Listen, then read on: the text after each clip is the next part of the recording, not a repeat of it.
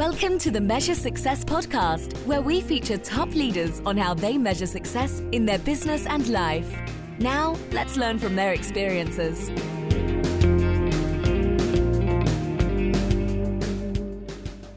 We have just recently come up with the Captain Strategy series, which we're really excited about. What that means is instead of working with 40 strategies individually, you can now work with us in group oriented sessions helps you accomplish what you want, which create creating your strategic plan, but you could do it at the fraction of the cost. So if you want to learn more about that, once again, go to 40strategy.com. We'd like to thank, do a shout out from time to time. We're going to thank Jim Gitney, author of Strategy Realized, for our introduction to our guest, who is Paul Falcone. Paul is the principal of his own company, Workplace Leadership Consulting, specializing in management and leadership training, executive coaching, international keynote speaking, and facilitating corporate office retreats. He's the former CHRO of Nickelodeon has held senior level HR positions with Paramount Pictures, Time Warner, and the City of Hope. He's also the author of 15 and counting, I should say, best selling HarperCollins Leadership and American Management Association books, and a long term columnist for the Society for Human Resource Management. Paul, welcome to the Measure Success podcast. Thanks, Carl. Nice intro, by the way. I liked it. I don't know where you found all that information out, but it's very interesting. Just pulled it all together in ChatGPT, Paul. We just there just you take go. just just for the audience, we were just joking about, you know, is ChatGPT gonna make us expendable in the future? And what we decided we're gonna embrace it. We're using it. We're learning from it. And uh, no, Paul, you do have an absolute wonderful background, and we're so glad you're on the show. So, Paul, tell us in a little bit more depth how tell us about the kind of how you got into your career and and how you what led you to kind of your learning and knowledge of what you have today. It's a great question carl. I, I backdoored it into my career. I did not grow up knowing what human resources was. And it turned out that i had a really great career path in it. So knock on wood i was kind of fortunate. I ended up studying german in school. I'm italian. It's a long story but i got my bachelor's and master's degrees in german. And i had no idea what i was going to do when i got out of ucla went to a recruiting firm and said, Could you help me find a job? And they said, Sure, why don't you come work here for us? Well, didn't know what they did, but I was there for six years. I became their director of sales training. And then eventually I went in house with a client company. So from there, it was a matter of small company to medium sized company to large company because I really wanted to work in the big, you know, name brand Fortune 500 types of organizations. And in Los Angeles, entertainment is, is pretty much the 800 pound gorilla in the room. So I was fortunate to build my career that way the writing happened in parallel. For, I've been writing now for 20 years. To your point, uh, book number 16 comes out in the fall, and I've just been fortunate to, to write for the the AMA, the American Management Association, and HarperCollins, and great publishers. So knock on wood, it's gone well. I'm I'm happy man. So what I'm kind of curious to start out with is you, you've worked with some smaller companies and then you've worked with some of the largest in the world how did HR, if you may, transition from those two different organizations, right? You know, what did you learn with the smaller company, which was different from the really large company? They both have value. They both have merit. I mean, in a small company, you're a chief cook and bottle washer, right? Everyone's a generalist. Everyone touches everything. When you go into these bigger companies, it's like, you know, they slap your hand. That's not what you're supposed to be doing. Go back into your box and that's okay because you can build deep dive specialty experience in the areas where you have the most interest. So as it turns out, as I look back on my career, for example, as an HR guy, HR is pretty broad. And I was never much into benefits, workers' compensation. Those were not my things. But hiring, performance management, performance appraisal, leadership communication, leadership development, that the talent piece is what I loved. And so as I moved into the larger companies, that's what I can really hone my skill, you know, hone in on, build my skills in those areas. And it was reflected in my writing because most of my books reflect the employee life cycle from how do you hire them to motivate them, develop them, hold them accountable, terminate them, whatever you need to do to that human being in that life cycle is what I've written about over the years. So so I'm, I'm curious how you came about. You have this full-time job with some really large companies and you're writing along the way. How did you balance that? You know, how did you fit time in to do a full time job and write on top of that? Yeah, people ask that question. to me, the writing was a hobby. Literally, when people say, What's your hobby? I'd say, I know this is going to sound weird, but I like to write about the stuff that I do during the day. Now, I had to be careful because, you know, you have to change the names to protect the innocent or protect the guilty, however you want to look at it. Um, and be in that situation where no one can come back and say, Oh, you wrote about me in that book, right? So the larger companies where I've worked would say, Paul, you have to use disclosures saying that these are the author's opinions only and don't reflect the company, et cetera, et cetera.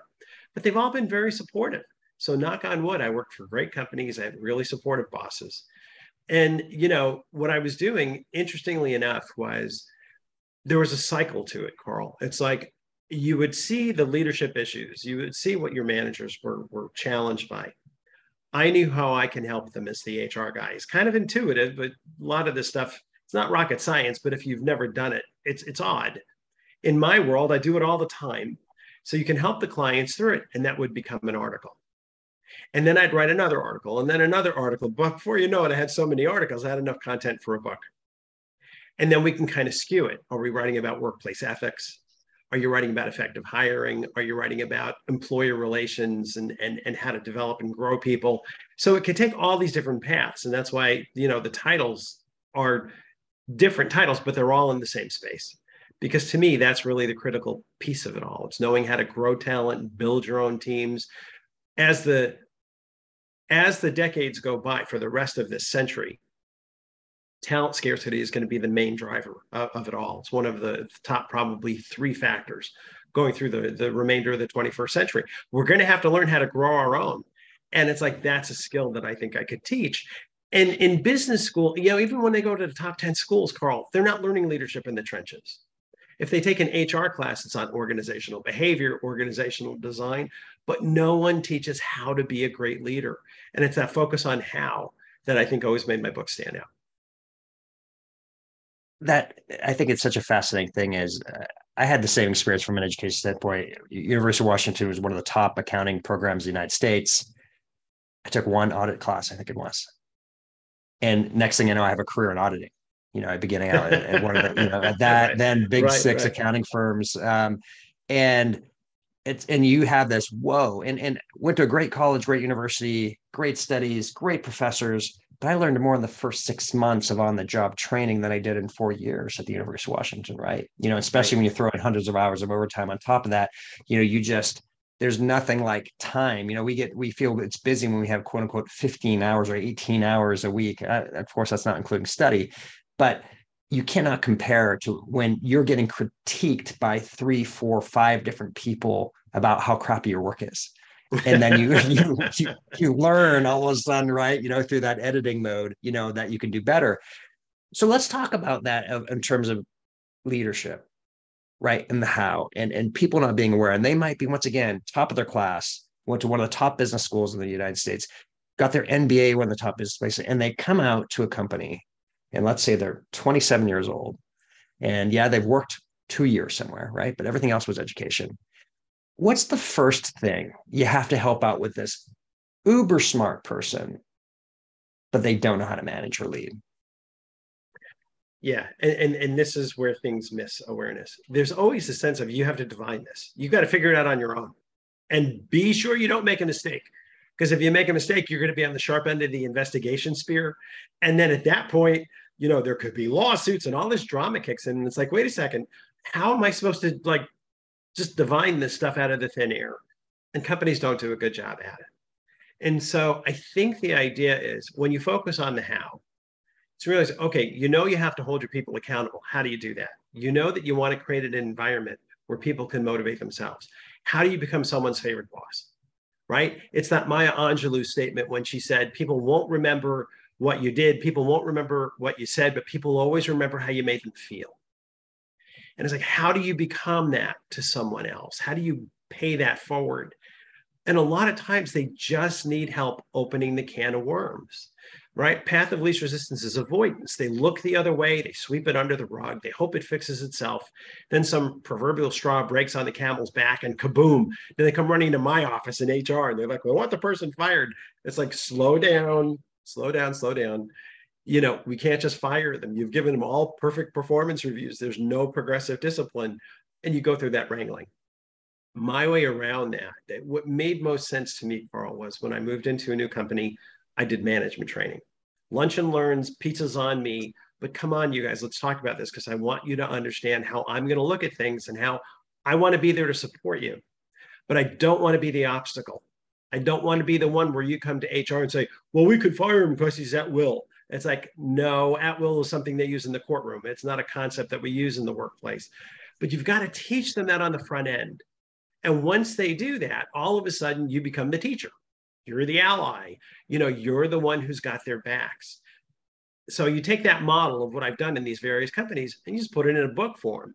And it's like, this is everything you need to know as a manager, or at least many of the things you need to know as a manager to, to guide people, to make sure you don't step on a landmine that you didn't see coming, and to try and pay it forward and become someone's favorite boss. It's kind of fun. It's a, it's a beautiful space to be in. Leadership is like the greatest gift the workplace offers because it allows you to touch other people's lives and help them build their careers. So that's my message. It's that simple, but you've got to kind of raise that awareness and help train people so that they're not reinventing everything from scratch and learning solely by experience. That's a really painful way to do these things. That's a great, that itself, right, is a great lesson of what you shared about. And I love when you talked about the concept of how it makes you feel. We know the data is really clear, right? If you don't already know this, the number one reason why, and Paul, correct me if I'm wrong here, but the number one reason why people leave is because of their manager, right? Correct. Yep. And, and so if we're not great managers and great leaders, people leave regardless of how great the company is. So how do we, if people, once people become aware of that and they know that, how do you teach that feel? And as you know, there are people with so many different strengths and talents, but there is this common goal that they want to make sure that the people that are working with them that they they feel trusted they care about them they're there for them they they want to help them grow what what what key strategies can you do to help put that in so they're like ah now i get it great great so so one of the thoughts i would say which is interesting carl is we've lost the ability as a society to sit around the campfire and pass the wisdom, the wisdom from the elders down to the younger generations. We just don't do it anymore. We're too busy. We're looking at our phones, blah, blah, blah, right? You have to kind of create that space. And if you can get into managers' heads and keep things simple and say, look, come on, you guys, I'm going to ask you a question that I just want you to think about that I would be asking you if I were your executive coach. Would you want to work for you? Mm. Think about it. And let's talk about that a little bit and you know their eyes go up to the left and they're thinking well you know paul i mean yeah but i'm busy and they go into you know defense mode they're making excuses it's like no no it's okay there's nothing wrong with this listen we're not perfect but think about your favorite boss. Tell me about your favorite boss. Let's just use that as a prism. And someone in the class raises their hand and says she always had my back. She always made me feel like i could do no wrong. She helped me build my self-confidence. Right. Next student next employee manager whatever. Um, he challenged me to do things I didn't even think I could, I was ready for. Yet. He had more faith in me than I had in myself. The next one raises their hand. Well, you know, she really wanted me to focus on my professional development. She seemed to care more about where my career was going as much as she wanted me to stay in my role. She wanted me to get ahead, whether at our company or elsewhere. After the exercise, you stop and you say, okay, you guys, are you describing someone's beingness or someone's doingness?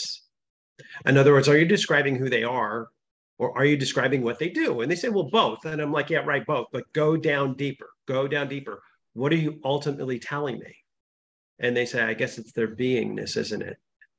And that's the aha moment. It's like, yeah, you don't have to do anything. We spend our time hair on fire, chasing our tails, trying to do, do, do everything in our world. When the reality is to be a great leader, you just have to be a certain way. It's your character and it's your caring. It's the two C's. That's it if people respect you for who you are because you care about that that you care about them that sense of selfless leadership right? Putting others needs ahead of your own expecting them to respond in kind. If you care about them and your character is strong speaks to the ethics component you're done. That's it. They will give discretionary effort. They will take that bullet for you. They will follow you into fire. They will do it because you become their favorite boss But we've got to keep it simple. There's too many stories we tell ourselves. We get into our heads about, well, I'm a manager now, so therefore I have to be able to blah, blah, blah. It's like, really, would you want to work for you? Just keep it simple. And if the answer to that is sometimes, but not always, that's okay. Think about how do you make it? Yes, I want to become someone's favorite boss. I want to be to my people what so and so was to me. And and and and there's that idea of self-reflection, right? There's that idea of of, of, of trying to re-identify yourself, but it's simpler than we make it. And I think that's an important message because we're all trying so hard to do so many things all at the same time. That doesn't make you someone's favorite boss. No one describes their boss by what they did. They describe their favorite boss by who that person was to them, what that person meant to them, how that person made them feel. And that's where the gift lies. First of all, Dan Me was, and Dan, if you're listening, uh, thank you for teaching me this concept that you, Paul, you just talked about, which is there's a difference between the being side and the doing side, right? And you just described it, right? It's who you are. It's this character. And it's like, well, how can I be that? It's like you've got to be it, right? You got to consistently care. You got to consistently be compassionate and not just worry about the doing side, right? Because there's a, I would say mm-hmm. I'm naturally more attuned to doing, getting things done. Right. Right.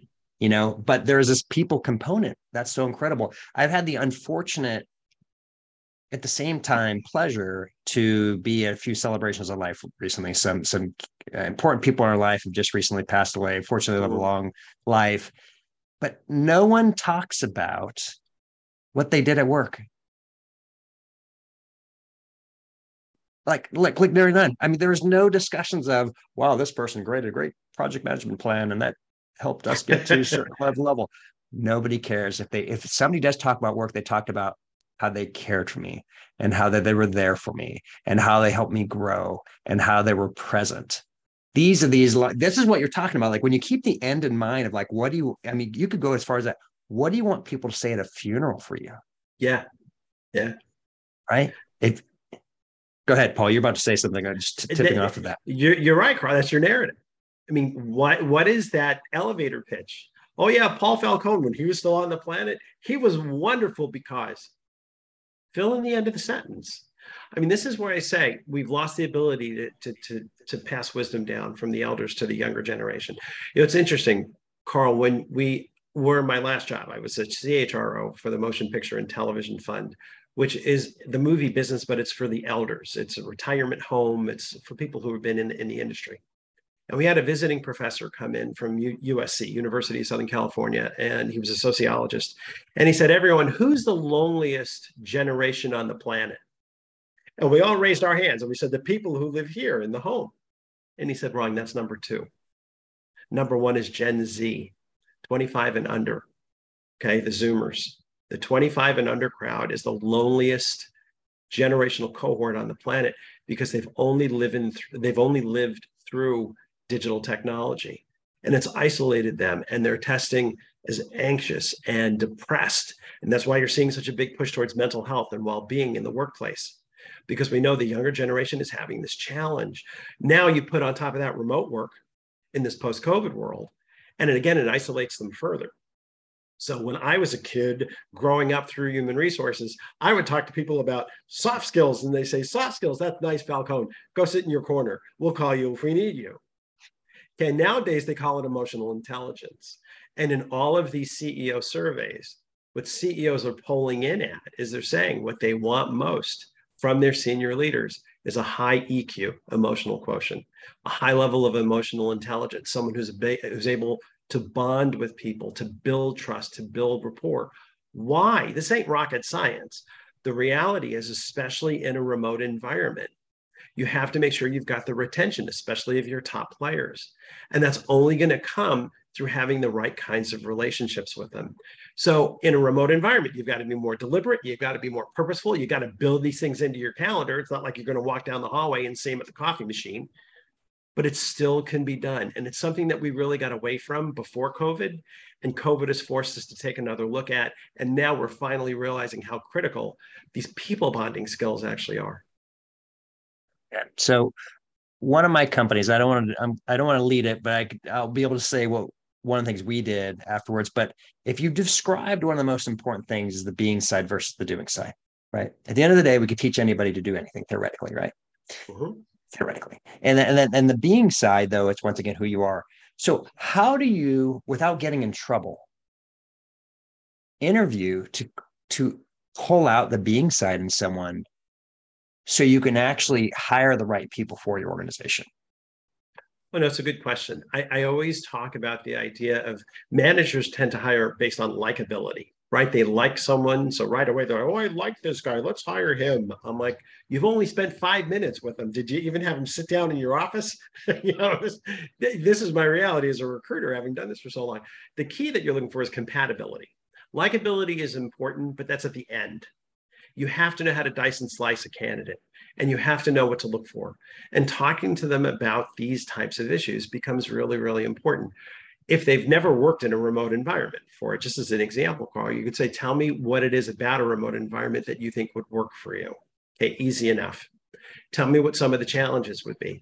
Tell me how you would go about, in your mind, A, keeping me abreast of what you're doing so I'm not flying blind, and B, building relationships with your peers. And again, if they have experience, you could talk to them about that. What did you do to keep your boss in the loop? What kinds of, you know, key performance indicator? What did you use? What kind of scorecards, customer satisfaction? How did you feed information up to your boss? And how were you there for your coworkers? And what did that mean to be there to help people who might have been sensing loneliness? I am looking for that emotional factor. That emotional intelligence piece is important to me and the people that I hire. And it all boils down to two things number one, selflessness, and number two, gratitude. That's what I'm looking for. When I mm. see people that are coming from gratitude and thankfulness, they see a world a certain way. The opposite is not enoughness. And when people are coming, there's never enough time, never enough resources. The company never invested enough in the system. So blah blah.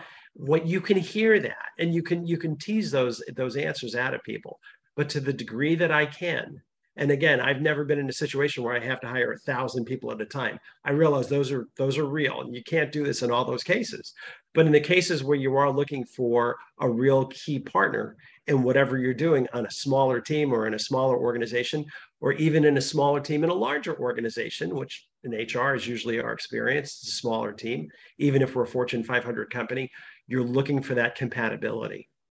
And once you can kind of nail that down and feel confident, that they have a certain level of emotional maturity, then at that point you can see you can rely on likability, who you like more. But make sure you're factoring those in and make sure you're asking the right questions about them.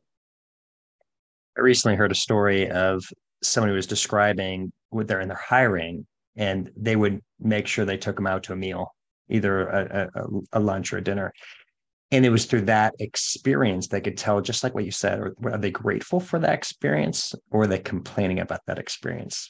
Were they wanting more or they uh, they were just wanted to be present with you to learn more right? And and that differentiation and like in, in this one particular case sure enough the the person who had the quote unquote higher degree status and the higher proficiency they declined because it wasn't going to fit in their organization because they didn't have the right being side to fit. I knew you were going to say that. And that's actually fairly common. That's the thing that's so cool about it. You can do it in that scenario or any other. But I'll tell you what, I've been fortunate. I did not have a lot of turnover on my teams through the years. But the message I always wanted my teams to hear was you guys, number one, I'm training you to replace me because I want to give you as much insight into what it's like at my vantage point so that you can do this and step into it at some point. And the second thing that I'm going to tell you all, besides the fact that I want you to replace me, is I want you to come from gratitude. And why I'm telling you that is you'll look, the world is the world, and it's going to have some not so nice parts to it, but you can choose to experience it the way you choose to experience it. Um, I knew someone who was diagnosed with cancer who said, It's the greatest gift I was ever given. And he said, When I found out that I was diagnosed with cancer, I looked at my wife and I said, my prayer was just answered. And the wife said, What are you talking about? And he said, When I used to work in healthcare, I saw what it was like to see pediatric oncology and little babies going through this. And I always thought, if it if that ever happened in my family, my only prayer would be take it away from them and give it to me. Mm. And when I got diagnosed, my prayer was answered because it wasn't the kids, it was me. And I knew I'd be fine going through it. It just changes everything, changes the way you see everything. So I always tell my people, this is what I tell my kids. I'm not grandfather time over here, you know, but but there's something about leadership wisdom, especially again with the Gen Z, the, the, the Zoomers, the 25 and under crowd. They need this like oxygen.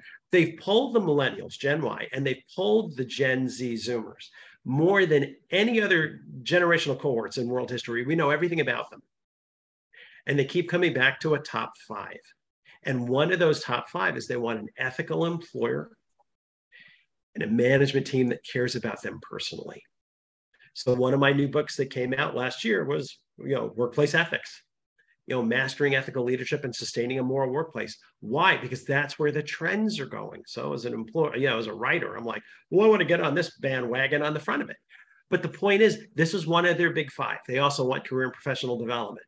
They, were, they want work-life family balance or control. They want uh, corporate social responsibility and environmentalism, and they want diversity of thoughts, ideas, and voices. Those are your big five. If you're a smart employer, listen to that.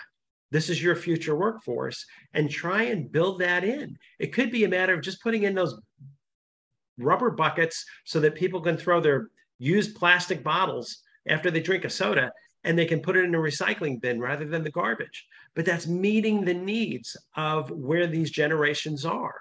So pay attention to that. It just makes more sense to me. But again, people aren't always looking at the 30,000 foot view and they kind of go back doing their day to day, which is the whole point of your business is getting them to think more strategically.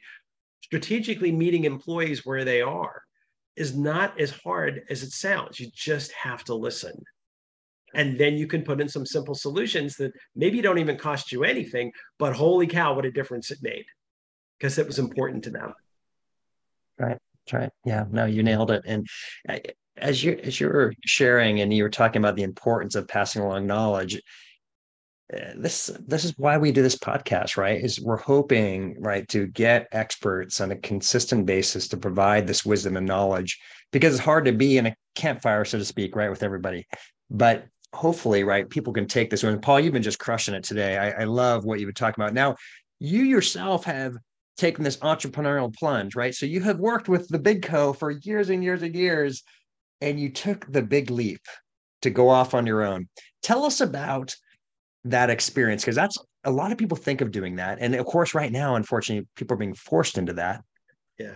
Right. Because we've had, you know, more corporate layoffs, probably since 2008 2009 you know it's been a long time we've had like this big of ones that happened um, this year tell us how that experience has gone for you and would you do it again i'm loving it I, I, carl i'm not kidding this is fabulous but i wasn't ready for it earlier in my career i you know to me i was always paycheck and benefits and that's the way i thought of things and so in the last few years, I was thinking about I want to launch my own consulting firm. It scared me to I was like, yo, now you got to kind of eat what you kill. I don't know if I can do this. Who's going to want me? You know, it's that kind of thing. So it's natural to go through that. Um, it wasn't to a point of paralysis, but certainly it was to a point of caution. I'm part of the gray resignation. You've heard of the great resignation. The gray resignation, people like me with the gray hair, where it's like I'm a baby boomer, but I'm the youngest of the baby boom. I was born in 63. The baby boom ended in 64 with the introduction of the birth control pill, made it by that much. But the point is, um, a lot of people are leaving early. I mean, technically speaking, I've got another eight years before I'm 67 and can, can draw on my full social security, blah, blah, blah. I'm not doing it in corporate. After doing COVID in a retirement home, and seeing the residents die, seeing patients die, seeing employees die, it was really hard. It was ground zero. If you remember, COVID started in a, in a retirement home in Seattle. So I was head of HR for a retirement home in Los Angeles, but it was the same thing. It was really, really hard. And I just thought to myself, you know what? Life is short. I want to touch more lives. That's really what it is. I mean, the whole idea of my writing has always been a form of teaching. I love to teach passing wisdom down is kind of what it's all about to me. You know, you got to make the world a better place. I was fortunate for me, I can do it, Carl, in the space of an article. I can do it in the space of a book. I could teach, I taught classes at UCLA Extension for years. That's kind of my happy zone. And that's, I just thought to myself, you know what? Where I'm fortunate was because of the books, because of the magazine writing, because of teaching, people kind of know me. So I said, you know, if I'm ever going to do this, I'm going to do this now. Um, so I had a, I, again, I'm a fairly conservative guy, but I just felt like now's the time you've got to take this plunge. And my wife was the one who said, you know, honey, you're 59. You don't want to start this when you're 67. Start it now, build a half a decade or so, so that you have a client base. Because I know you, you're going to want to work till you're 90 and she's right. But now's the time to build that practice. So it was a lot of wisdom uh, from my wife and decided to take the plunge and haven't looked back. And i'm really really enjoying working with different kinds of companies different kinds of challenges. It's cool. I- i'm having a blast. So for you i'm going to ask you two measure success questions in terms of the, the business side. Number one how when you were in traditional hr departments if you may you know and leading those how were you measuring success in that role? Two answers. Number one, HR is moving more and more towards metrics and analytics and seeing where the people are going, right? And the things you normally think of is, you know, are is your turnover better? Your internal promotion rate, how's that looking? How are you looking in your diversity statistics? So yeah, you definitely could put, you can overlay this idea of metrics and analytics onto the human capital portion of your organization. So that part of it is one. The other part of it, though, to me was always more personal than that. What I love doing is training managers, right? So, you know, like when I would call them, I was a new guy in town, they didn't know who I was, but come on in, come on down, Paul serving pizza. Having fun with this. It's when the managers who would tell me, never had this kind of training before, never really had this kind of support from HR before. Wow. Now that I've got it, it's like, know, I'm sorry I didn't have this earlier in my career, but you're making a real big difference in my life. And that's what that's what makes a difference. Someone who was a coordinator on my team at Nickelodeon is now a senior VP of human resources. Um, you know what? Life doesn't get better than that. And when people can say, Paul, when you run into them in the mall, Carl, and they're like, Paul, I haven't seen you in five years. How you been? I still think WWPD. What would Paul do? You influenced me so much. That's the psychic income. That's why we do the work yeah, we do it for pay and we do it for benefits. And I get all that. But the reason we're really doing it is because we can touch people's lives.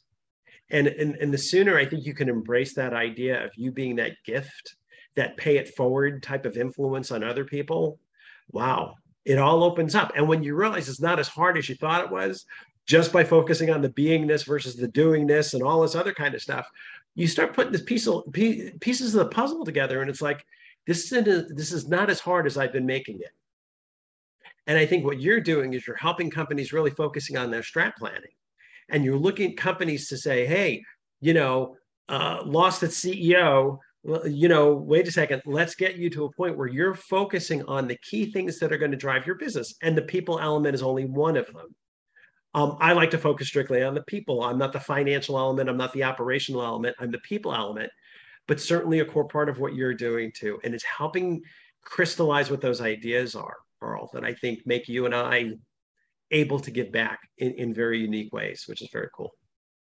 I appreciate you saying that and, and bringing out the book there, Paul. And, you know, what it was interesting. I, initially, I was going to do the traditional how book, right? Which is what 99% of books, and which is great, right? Of like this how. But what was interesting, I found myself going back to, I need people to, and people are not unaware of what strategies there are to do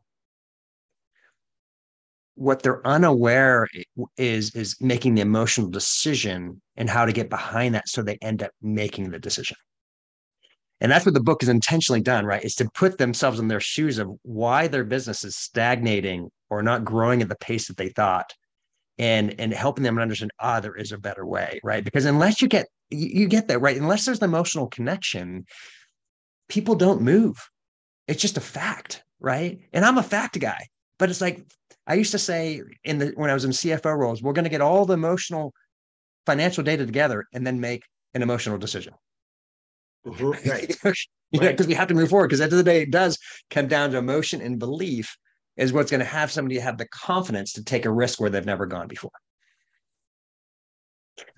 Yeah. And and, and I'll tell you what's fun.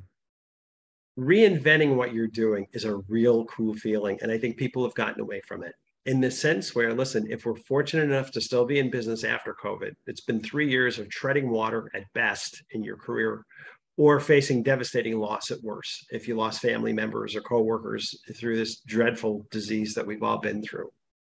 But for example, for me, later this afternoon, after today's podcast, I'm talking with someone who wants to take my website to 2.0. Now, my I love my website. My daughter created it for me, and she did a great job. She's in digital marketing, so it was my my birthday present a couple years ago. But it's time, you know, and there's new things that I want to do. And I want to create a blog. I've never done that before. And I want to add a new page with client testimonials because now I've got clients and I've been doing this for nine months. And oh, you've got to kind of take that time to reinvent what you're doing. Okay, that's what innovation is all about creativity. It's not like all of a sudden you go from zero to Tesla and there's a new car on the end of conveyor belt. But where the innovation comes from is a thousand little ideas along the way. Mm-hmm. If, as a leader, as a business owner, you can create that space for people to feel more and more self confidence in what they're doing and making it safe for them to volunteer their ideas where they don't feel like they're going to get their head chopped off or made a fool of, right? Because their boss has their back. And Paul would never do that to me. Paul's always open to new ideas. If you can kind of create that environment, you create that innovation, that creativity comes into play. You've just got to make the space for it. It's the same thing, Carl. I tell people as a manager, you're not responsible for motivating your employees. All motivation is self motivation. I can't motivate you, you can't motivate me. But you are responsible for creating an environment in which people can motivate themselves. That makes all the difference. It's a subtle distinction, but when you think about it, it's like, huh, yeah, I guess that's easier than I thought too. A lot of this is making things simpler because it's so we live in a very complex world. It really is. It's it's tough out there these days. I want to be that calming force. And the, along the final thought here i would say ask your employees one simple question can you do your very best work every day? That's the question. Or can you do your excuse me your very best work every day with peace of mind? Mm. You'll be surprised what you hear a lot of people will say, well, to tell you the truth, since you're asking me, no, I can't because. And that's okay, but you're not going to know unless you ask. If you can create the space where people can say, yeah, I can do my very best work every day with peace of mind, you will be surprised how they're hitting it 110, 120%. But if you create that sense of it's risky to put your neck out, it's risky to come out with ideas, you're going to get people doing the 80% routine. They're not going to do any more than they have to just out of principle. And that's defeating. So, how do you reinvent that? How do you have more fun with this? We all need more enlightenment. We need to lighten it up. That's kind of where I, I think the new movement towards management is going. And if you're not great at it, it's okay. But understand something the newer generation is expecting it. And that's not a bad thing.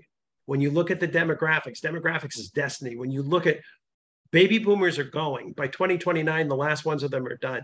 The baby boom was followed by Gen X, otherwise known as the baby bust, which is only about half its size.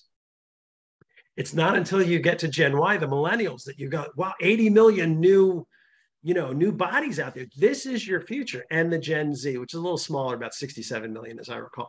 But but the point is, when we saw the baby boom at 77 million, we thought there could never be a generation this big. And now with 80 million, millennials are bigger. That is the future of your workforce. And if you want to keep your doors open, don't be one of those owners that says, oh, these kids, they want the corner office by the time they're 30. I'm not going to deal with them. Yeah, yeah, yeah. You have to deal with them. This is the future of your workforce. Let's just be smart about how we do that. Great wisdom. I want to catch on two more questions here before we, we uh, tail off here, Paul. One is I was curious when in our prep conversation you talked about your habits of writing a book and and and there's so many different approaches and it scares people from taking the path. And here you are once again working on 15 plus right book 16 17 and, and and more that you're be contracted to do in the future. You have a habit of doing things a little bit differently i think than most people would. Can you describe what you talked about of how you write your books? Yeah my book wakes me up in the middle of the night carl and says write me um, don't ask. I don't know why, but a lot of times when the creativity hits, it, I mean, I couldn't sit down and write in the middle of the day if my life depended on it. But at one o'clock in the morning, don't ask why, boom, it comes into my head. And when I'm in that book writing mode, which usually takes about six months for a manuscript, um, yeah, it's not uncommon that I'm up from either 10 to 1 or 1 to 3, but I could do so much work. It's almost like a, you know, the racehorse versus the plow horse, right? The racehorse works in sprints. They can't go on forever and ever and ever, but in those short sprints, they can get a lot of work done. That's how my writing comes to me. So I don't know why it's that way. I just have learned to recognize the beast and I stay with it and I honor it. And it drives my wife crazy at times because it's like, oh, he's gone again. But but when I I got to go downstairs, I've got to write. It just wakes me up. So whatever yours is, um, just go with it, and don't be afraid to put something on paper. When people talk about writer's block and all of a sudden I get that, it's like just start writing. Don't. It's not perfect. You're going to have to kiss a few princes before you find, or kiss a few frogs before you find your prince. Just, just get right in there expect to be with the frogs. The prince will come out eventually. Some of us quicker than than than, than others, but the reality is you just got to get in there and do the work and, and have some fun with it. And if you enjoy it, and it's a creative outlet eh, like it has been for me, it can be quite a hobby, and it, it's a beautiful thing. Yeah, absolutely. Okay, so um, now you once again you have your books i encourage people once again to go out paul and to see all the different books that you you've written um, what is a book that's not yours that inspired you that you'd like to share with others? Oh, that's an easy one. You know which one I always recommend? Uh, it's called The Next Hundred Years. Um, it's by George Friedman. Uh, came out, I think, in 2009, Carl.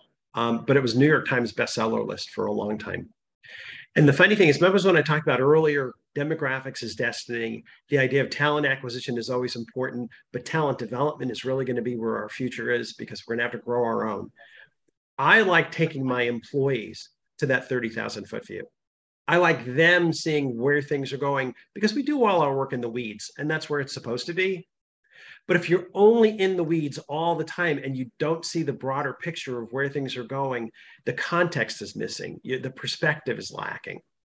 So that's a great book to really, it takes you decade by decade by decade through, you know, what's going to be changing in the United States, what's going to be changing globally, where the new future is lying and, and where these resources are going to be. Hint, it's Africa. Um, where, you know, when it comes to precious metals, but also human capital, Africa is going to be what's developed. China already has a 30 year infrastructure plan. Just last week, our vice president, Kamala Harris, went to, went to China, but we are a little late in the game, but we were trying to get in there. There's so much of that big picture stuff that's happening. A book like that gives you great perspective. So, again, it's called The Next Hundred Years by George Friedman. Perfect. Great recommendation. Paul, how can people connect and learn more about you? Oh, that's nice. Well, I'm on LinkedIn, just Paul Falcone one. And my website is paulfalconehr.com. So that's probably it's about as intuitive as I can, I can make it. So anyone who wants a link, you know, LinkedIn or website or anything along those lines, I'd be more than welcome to uh, to to hear from them. Perfect, Paul. It's been an absolute pleasure to have you today. Thank you for being a guest on the Measure Success podcast. My pleasure. I had a ton of fun. This is great, Carl. Thank you. Absolutely. And to everyone else who's listening, I hope you enjoyed Paul and I encourage you to write reviews for us. That's how we continue to grow and be one of the top global podcasts are out there.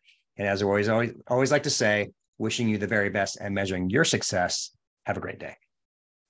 Thank you. Bye.